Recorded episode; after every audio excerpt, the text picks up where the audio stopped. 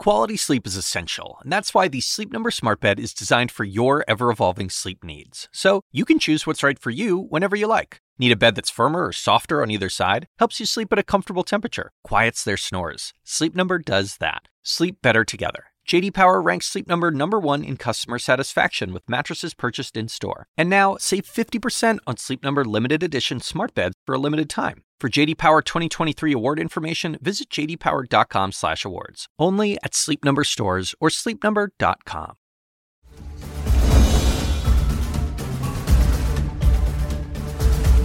Good evening, everyone. I'm Alisyn Camerota. Welcome to CNN Tonight. The special counsel's grand jury is expected to meet tomorrow to continue their work investigating Donald Trump's efforts to overturn the 2020 election. Legal experts are keeping their eyes peeled for a possible indictment. That would make Trump's third criminal indictment. Donald Trump's former lawyer and fixer, Michael Cohen, is here with what Team Trump is doing tonight. Plus, imagine being stuck on the tarmac in Las Vegas for hours in triple-digit heat with an infant. Tonight, I'll talk to parents who just endured that hell.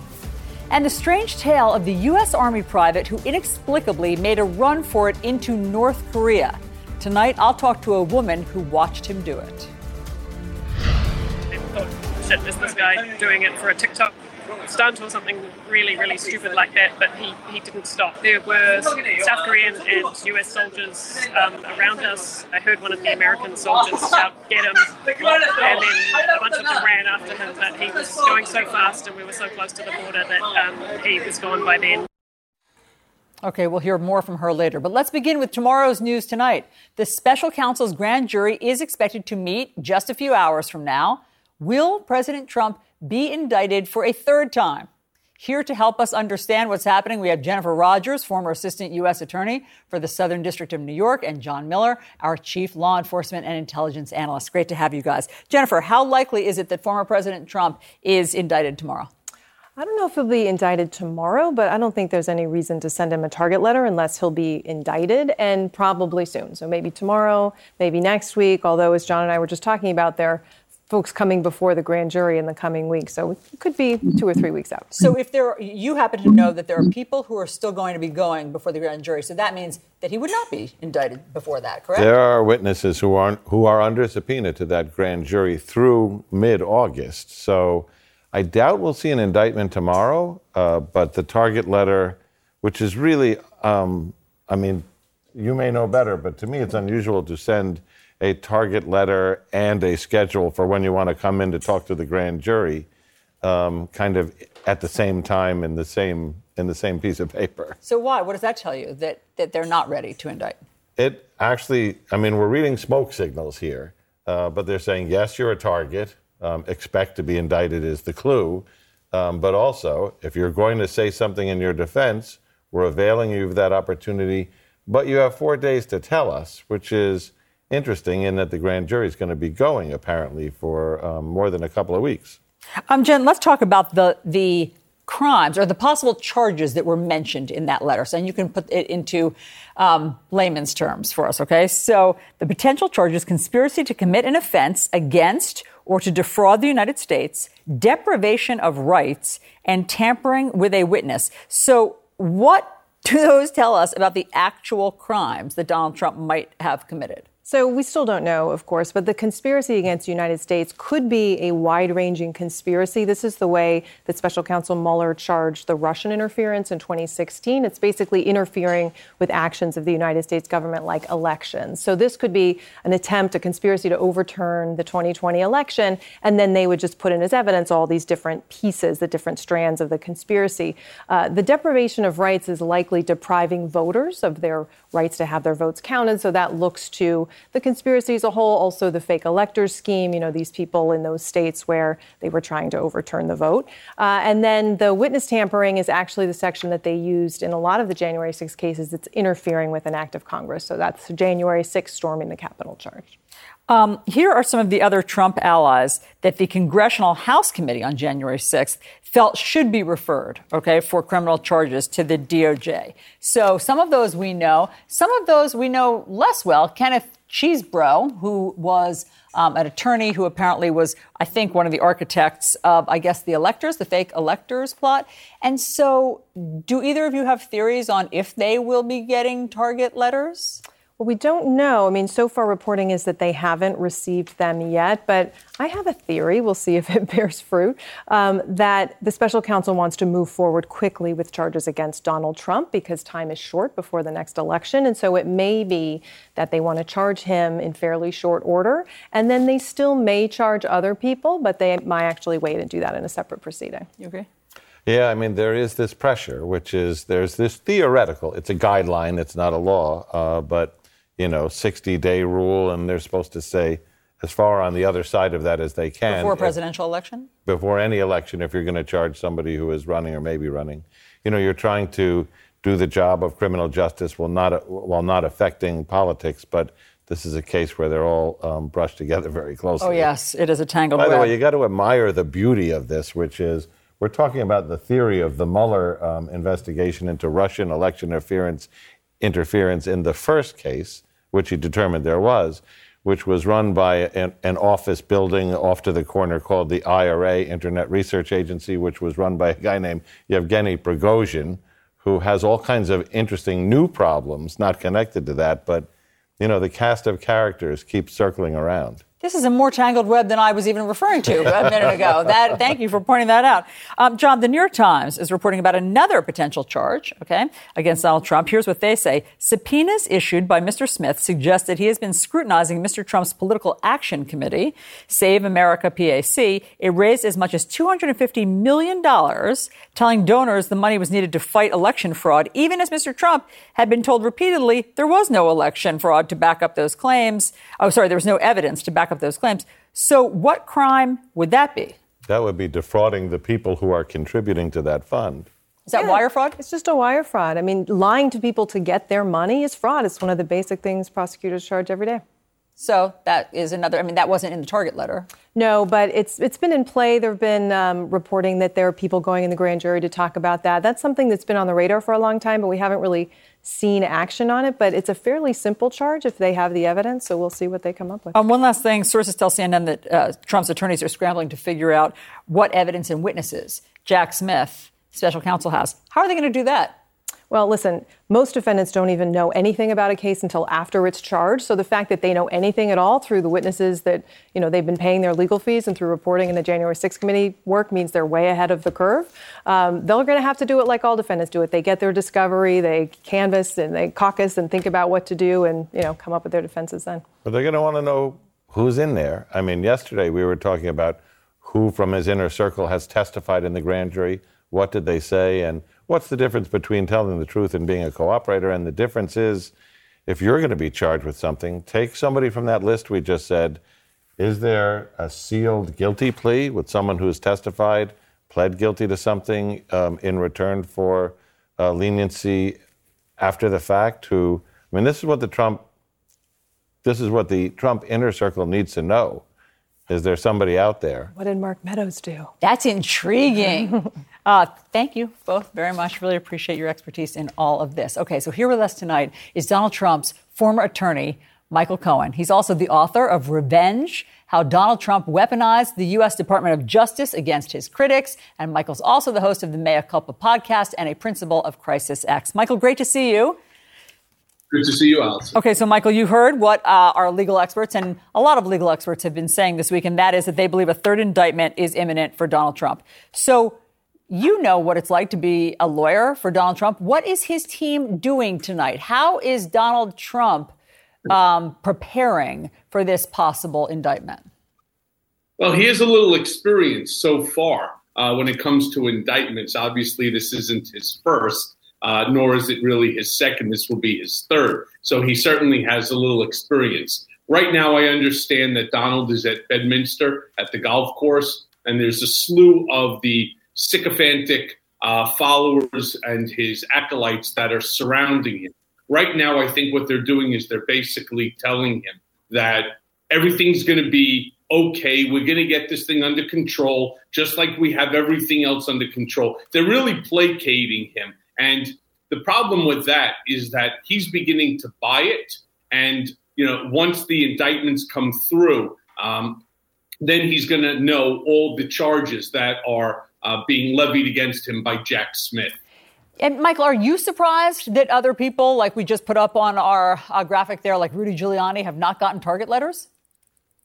You know, the funny thing is every time something like this comes up, everybody starts to speculate. We all start putting in our 2 cents. Oh, my God, how could John Eastman, for God's sake, or Jeffrey Clark, for that matter, or Rudy Giuliani, how is it possible that, you know, they haven't already received target letters? Well, the answer is we don't know. We don't know how Jack Smith's case is being set up. We don't know exactly what's in the target letter itself. And we certainly don't know what the indictment will look like yet.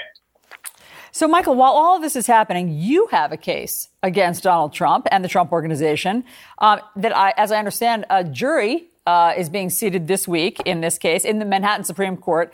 And you're trying to get the Trump Organization to pay your legal fees for the past 4 years that add up to something like $1.3 million. Do I have this right? Right. So well, not exactly. So the answer is yes, the jury has been impaneled. They already have been chosen. This has to do with legal fees that were incurred from 2016 through 2017 and parts of 2018. You know, when I was obviously acting at the direction of and for the benefit of the Trump Organization, including Donald J. Trump. That, you know, case is going to trial on Monday. 4 years. We filed that lawsuit in 2019, which should be a real indication to all of your viewers just how successful Donald has become or really how astute he's become at the delay tactics when it comes to a legal case. Mm-hmm. And I believe that that's what right now the folks that are with him, Steve Bannon, I hear, is one of them, that they're all figuring out, how do we delay this? How do we delay this long enough that if, in fact, I should win, as John had just previously said, that he will look to pardon himself? Well, that works in the federal cases, but it doesn't work in the state cases, meaning the Alvin Bragg, New York District Attorney case, he cannot pardon himself. That's a state crime. And the same thing will hold true for the Georgia case, the Fannie Willis Georgia case. That, too, is a state crime. If he's indicted there. So, Michael, look, you know what it's like to be one of Donald Trump's attorneys. How hard is it for him to find good lawyers right now for all of these various cases? Yeah, well, it's very difficult, and that's why he surrounded himself with what we would probably have referred to as the D team. These folks are not, they're far from the A team. Let me put it to you that way. But there's a reason why that he can't get them. And the reason is, first of all, he's an incredibly difficult client. He doesn't listen to advice. He doesn't want your advice. He wants to tell you how to handle the case, despite the fact that he has no legal degree and no legal training, other than, of course, being involved in the multitude of legal cases over the course of his 5 decades of business. But that doesn't make for a lawyer. On top of that, he clearly doesn't pay. That's obviously part of the reason why I'm taking him after 4 years, when we're finally going to be before a jury. This is a real serious problem. He doesn't want to listen to advice. He doesn't pay. So in all fairness, as a lawyer, who needs him? I mean, you spell it out there, Michael. How can these lawyers? I mean, obviously, he does have actually some quality lawyers. We have, I think Ellie Honig knows some of the lawyers that are working with him right now. How do they get paid? I mean, do they ask for him to give them cash up front? Obviously, they're going to be doing a lot of work for him. Yeah, if they were smart, they would get the entire fee up front in advance, with a contingency that if he pulls out or they pull out for representation, that they get to keep the retainer. Otherwise, it's going to be a nightmare because, look, his MO is always been the same. You know, you don't pay a retainer. You fall behind in the bills. You keep the guy, really tight. and then you continue to fall behind the bills. You pay a little bit, and that's basically the game that he's been playing for, like I said, over 5 decades. Michael, thank you very much for your perspective. Always interesting to get it. We'll obviously be watching what happens next week, and we'll be watching what happens with your case as well.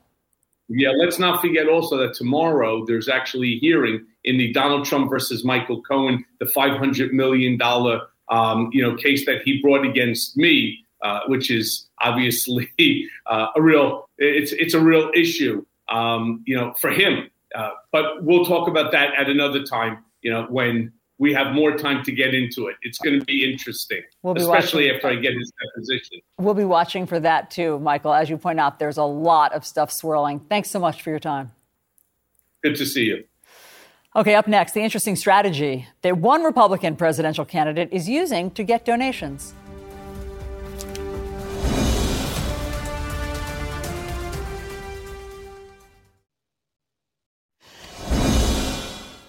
So what will happen tomorrow when the special counsel's grand jury meets in the ongoing investigation of Donald Trump? Well, rival Chris Christie has a prediction about what another indictment would mean for Trump. If there are additional indictments to come, this is a lot of weight for anybody to be carrying around their neck as a general election candidate for president of the United States or as a primary candidate. And I think long term, these charges are a real problem for Donald Trump because, not the charges, Wolf, because of the conduct. The conduct is the problem.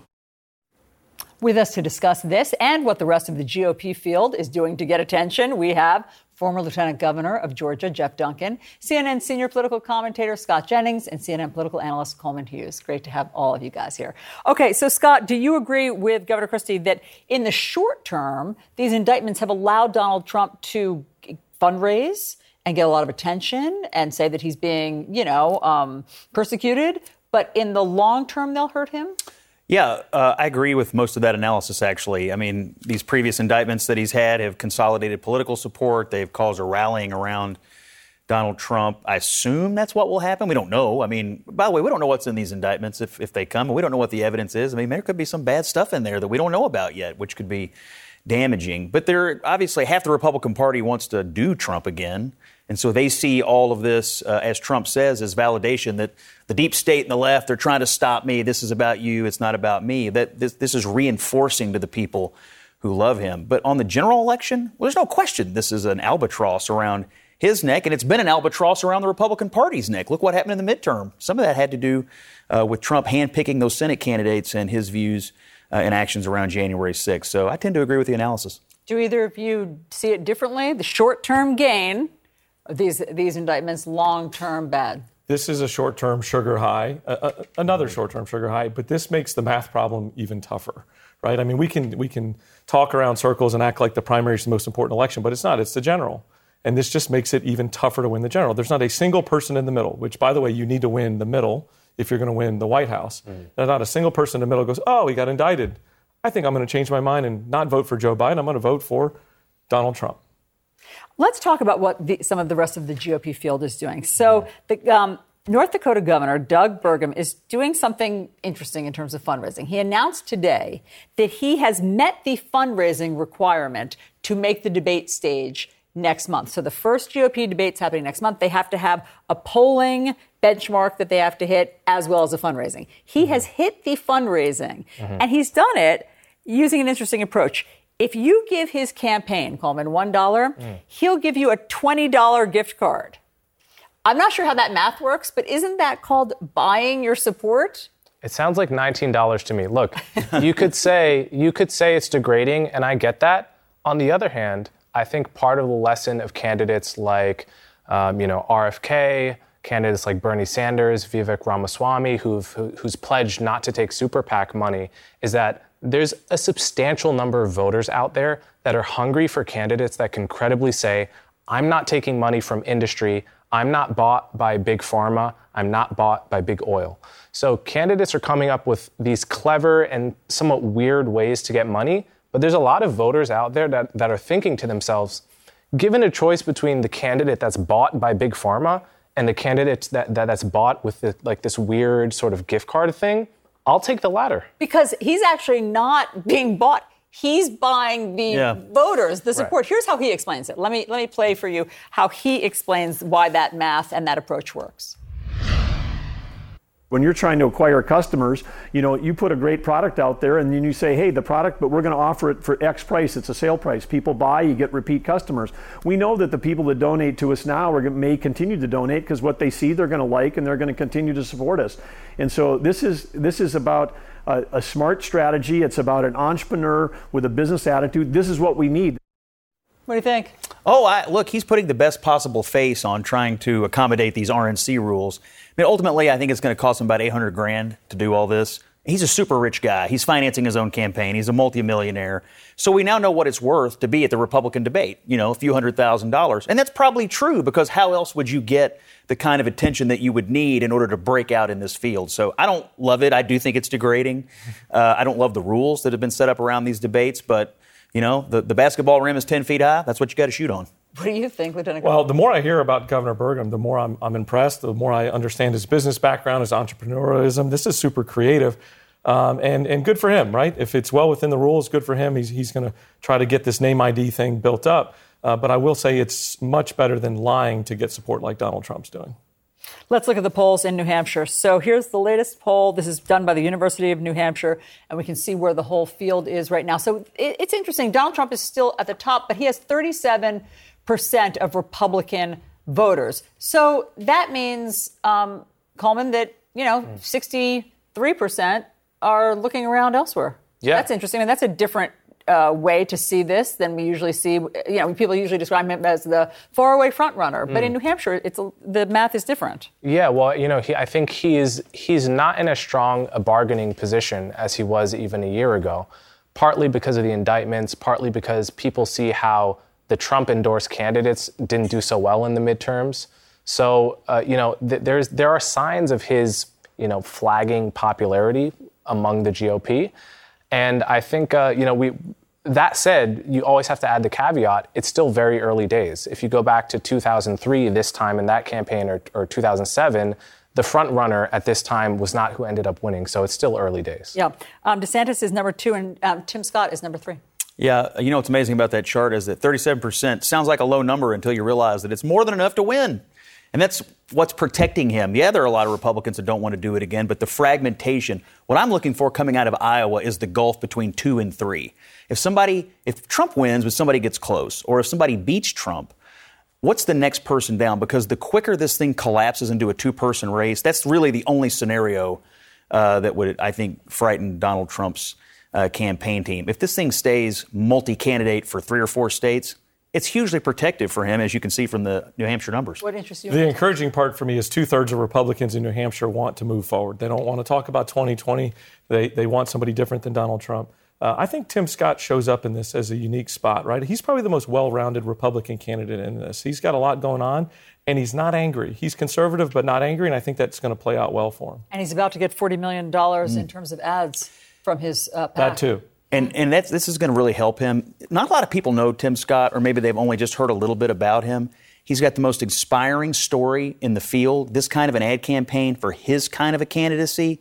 He's not terribly well-defined among a lot of folks. I think you're going to see it have a big impact on him. You know what? That reminds me. Let me show you the favorability poll, because here's the New Hampshire among likely GOP primary voters. He's number 1. Mm-hmm. Tim Scott is seen as the most favorable candidate with 46%.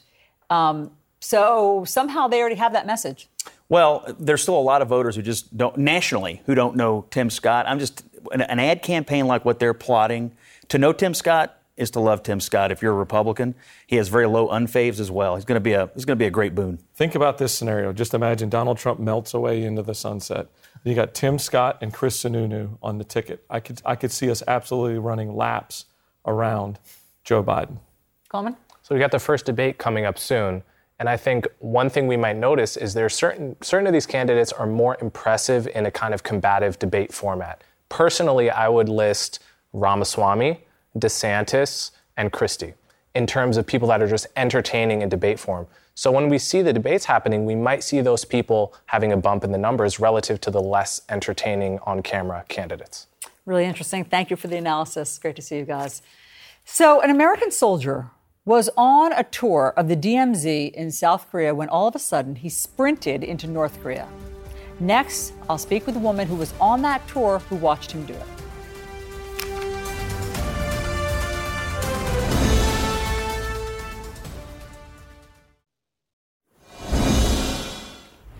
A deadly heat wave is baking millions of Americans right now. More than 1,500 record high temperatures have been broken this month.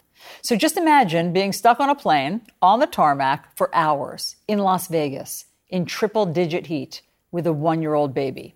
That's what happened to my next guests as they were trying to get home from a family reunion on Monday. Joining me now is Tashina and Jansen Robinson. Guys, thank you so much for being here. Your ordeal sounds so difficult. So Tashina, you were flying from Las Vegas to Atlanta on Monday.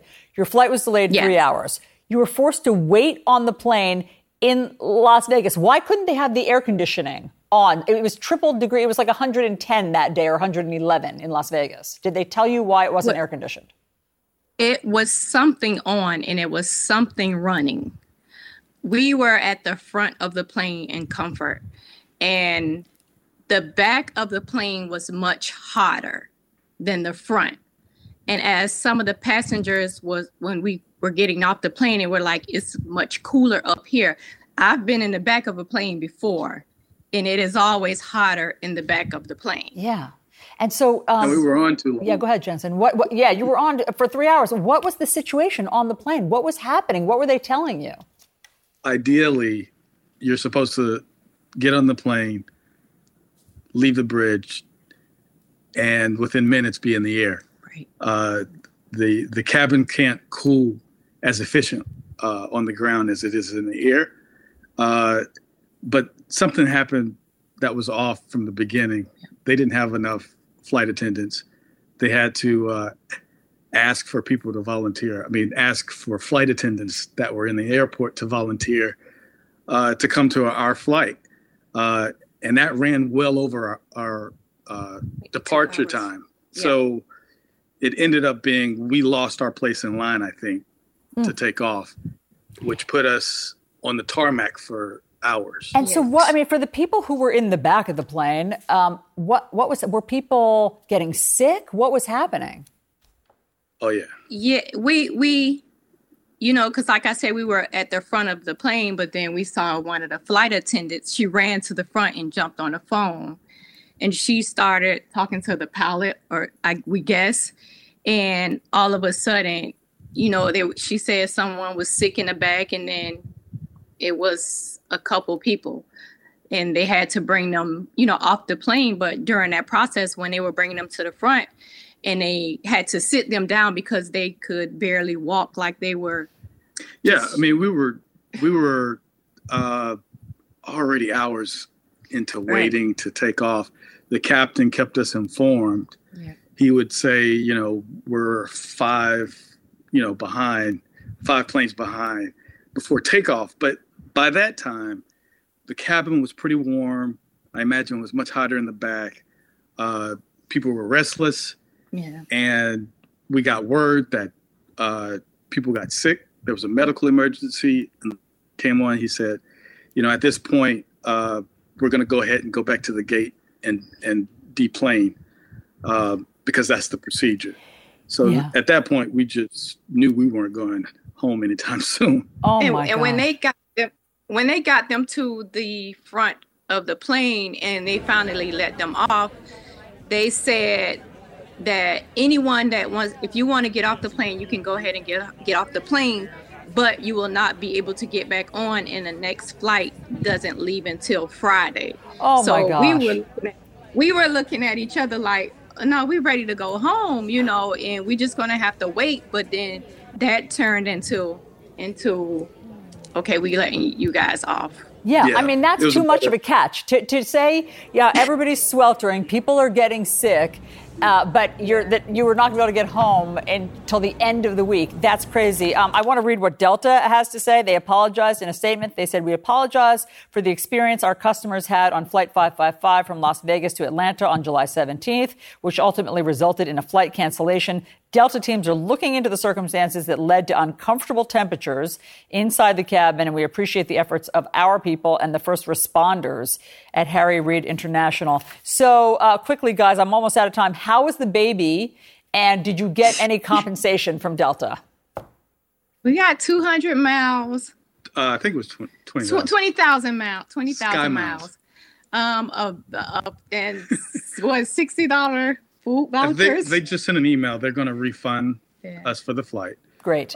They did put us in a hotel. Baby Jansen is doing very well. He took it like a champ. But they could have told us that earlier, so we could have enjoyed the hotel a little bit more longer. Then wait until 9 o'clock. But we wanted to add to that the staff on the flight, they did really well. They did their job. You know, we don't want to bash them or anything like that. It's just the time frame was just too long and out of our control. Just can't stay in that heat. Of course. Of course. It's inhumane. Well, Jansen and Tashina, thank you very much for the story. Glad the baby's okay. Glad you got off the plane. Great talking to you. Thank you. Thank you so much. Thank you. Have a nice night. You too. Okay, next, the strange tale of the U.S. Army private who suddenly made a run for it into North Korea. I'll talk to a woman who saw it happen.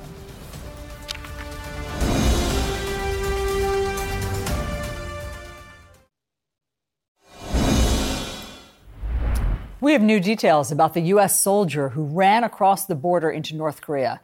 This is 23-year-old Travis King. You're going to be able to see him. He's in the black T-shirt and cap standing among tourists shortly before bolting past the DMZ into enemy territory and Kim Jong-un's government.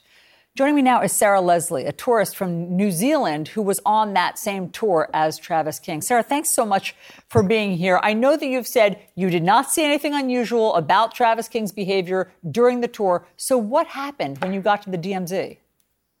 So we had been on an all-day tour, which starts outside the DMZ. So the DMZ is obviously the 4-kilometre strip that goes east to west across the peninsula between the two Koreas, and we had spent the morning outside the DMZ and looking at some sites inside the DMZ. So we had had a look at a tunnel that the North Koreans had dug under the border, which was discovered by the South Koreans in the 1970s. We'd looked at that, and we'd also been up to a high vantage point and looked down. Yes, but how was he acting? I mean, like, what was he doing? Or was the first time that you saw anything strange when he started running? Yeah, so that's definitely the first time I saw anything strange. I had noticed I recognized him. I obviously didn't know his name or that he was a soldier or anything like that, but there were 40 or so people on the tour, so you sort of recognize people by sight. On the second or third time you saw them, I had noticed that he seemed to be alone and wasn't talking to many other people. I didn't think that was necessarily strange because you're obviously not watching one person all the time. Sure. And the other thing I noticed about him is that he bought a souvenir hat at one of their souvenir stores. And so when he bolted from the group and ran across the border, what happened? How did everyone react? And did you see what happened to him on the other side? So no, I didn't. So everybody was just taking photos and not really doing a lot. We were waiting for further instructions from the American soldiers who were running the tour. I suddenly noticed him running really fast into my line of vision towards the North Korean side. I initially thought it was some kind of TikTok stunt, and I thought that was incredibly stupid. And then about a second after I noticed him, one of the American soldiers yelled, "Stop that guy!" And all the rest of the American soldiers and the South Korean soldiers who were escorting us ran after him. But by that stage, he was going so fast, we were so close to the border, and he disappeared out of sight. There's 3 buildings right on the border that are shared between North and South Korea. Those blue ones in the photo and he ran between two of those, so he was over pretty quickly. I didn't see what happened on the other side. He was out of my line of sight very quickly. I don't know if you've had a chance to read the reports about him, but he's a private in the Army. He had faced assault charges in South Korea. He was scheduled to be removed from the military when he landed back in Texas, as he was scheduled this week. Does any of it make any more sense to you now that you've heard his background?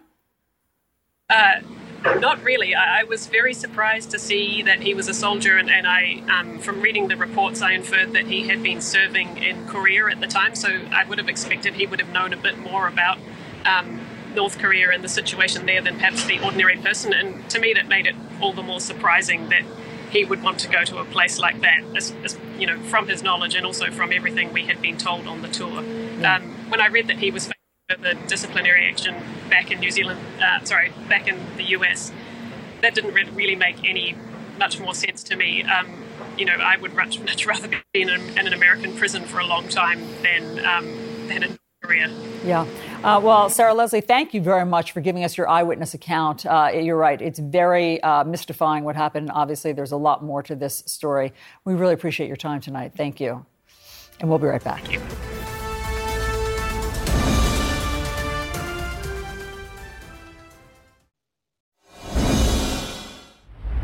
All eyes on the special counsel's January 6th grand jury that will meet tomorrow. Signs suggest that Donald Trump could be criminally indicted for efforts to overturn his 2020 election loss. This would be his third criminal indictment. Here to talk about tomorrow's news tonight, anchor and best-selling author, my pal, Jake Tapper, out with his new book, All the Demons Are Here, a thriller.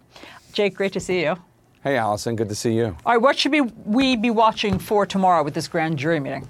Well, I don't think that we're going to have an appearance by Mr. Trump, even though that was in the letter, the target letter he received Sunday, giving him until Thursday to appear before the grand jury to make his case. And then I guess the only question is what will come. As you might recall, the last federal grand jury news came on a Thursday night at about 7:01 p.m., and that was, I think from Mr. Trump it was shared, that he had been told to show up at a certain place at a certain time for his arraignment and arrest.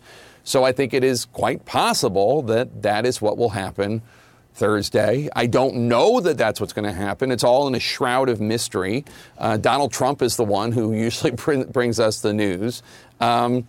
But that is what could happen. All right, let's talk about your fabulous new book, All the Demons Are Here. So it's set in the 1970s, which, of course, allows you to explore this very colorful era. I imagine it was fertile ground for fiction. Tell me, how fun was it to research and write this book? So I was 8 years old in 1977 when this book takes place. I don't remember most of the stuff that I write about. I discovered it when I was researching the book. But man, what a wild time. I mean, I remember Star Wars coming out. I remember disco vaguely, and I remember Elvis dying. But the stuff that was going on just in this one year, from Superstar, Daredevil, Evel Knievel literally jumping sharks. This is like 8 months before Fonz did it, to Jimmy Carter being inaugurated, to the Nixon-Frost interviews, to the New York City blackout, to the Son of Sam murders and the rise of tabloid journalism in New York City, to the death of Elvis Presley, to UFO sightings from coast to coast, to cult membership rising. It was a wild time. And it also was a time, you know, they say history doesn't repeat itself, but it rhymes. There's a lot of rhyming. There's a lot of rhyming, especially when it came to the distrust and disillusionment so many Americans felt post-Watergate, post-Vietnam, and also suspicion of the government, suspicion that the government wasn't telling them everything they needed to know when it came to this, what ultimately ended up being fake cancer cure called Leotril. And that reminded me a lot of the distrust we heard of the CDC during all the COVID epidemic. So it was really a lot of fun as an era to play with. And also there's a lot of rhyming. I'm sure people always ask you, how can you have a demanding career and be the father of two teenagers and crank out best-selling books? So what are your writing secrets? So the secret is just when I have a writing situation, when I have a writing project, I'm just very focused. The first thing I do is I'm an architect. George R.R. Martin says writers are either architects or gardeners. Gardeners just kind of go and see what flourishes. Architects have a structure. They set it all up. I'm an architect. I definitely set it all up. Do an outline. Then I break it up into chapters. And then I know what my assignment is. My next chapter, this has to happen. The chapter after that, this has to happen. And then I just allot 15 minutes a day minimum to write. Even if I don't have an idea, even if I have writer's block, even if I'm struggling, 15 minutes a day, even if I'm really busy, 15 minutes a day. At the end of the week, that's an hour 45. And when people ask me about being a writer, I say it's really just this simple. Writers write. You have to sit down and do it. Writers write. I wanted to be a novelist. I wrote a novel in my 20s, and then that didn't get published, but I got an agent.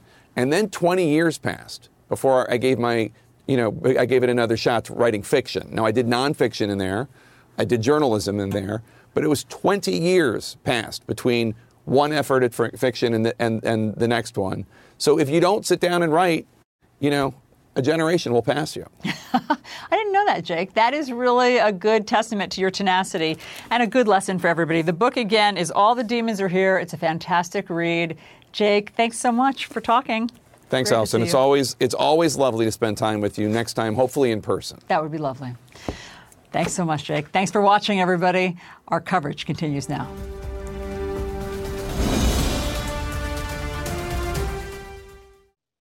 Quality sleep is essential, and that's why the Sleep Number Smart Bed is designed for your ever-evolving sleep needs. So you can choose what's right for you whenever you like. Need a bed that's firmer or softer on either side? Helps you sleep at a comfortable temperature. Quiets their snores. Sleep Number does that. Sleep better together. J.D. Power ranks Sleep Number number 1 in customer satisfaction with mattresses purchased in-store. And now, save 50% on Sleep Number limited edition smart beds for a limited time. For J.D. Power 2023 award information, visit jdpower.com/awards. Only at Sleep Number stores or sleepnumber.com. I'm Dr. Sanjay Gupta, host of the Chasing Life podcast. In honor of our 10th season, we want to hear from you. Leave us a message at 470-396-0832. And tell us how you chase life. It could be used on an upcoming episode.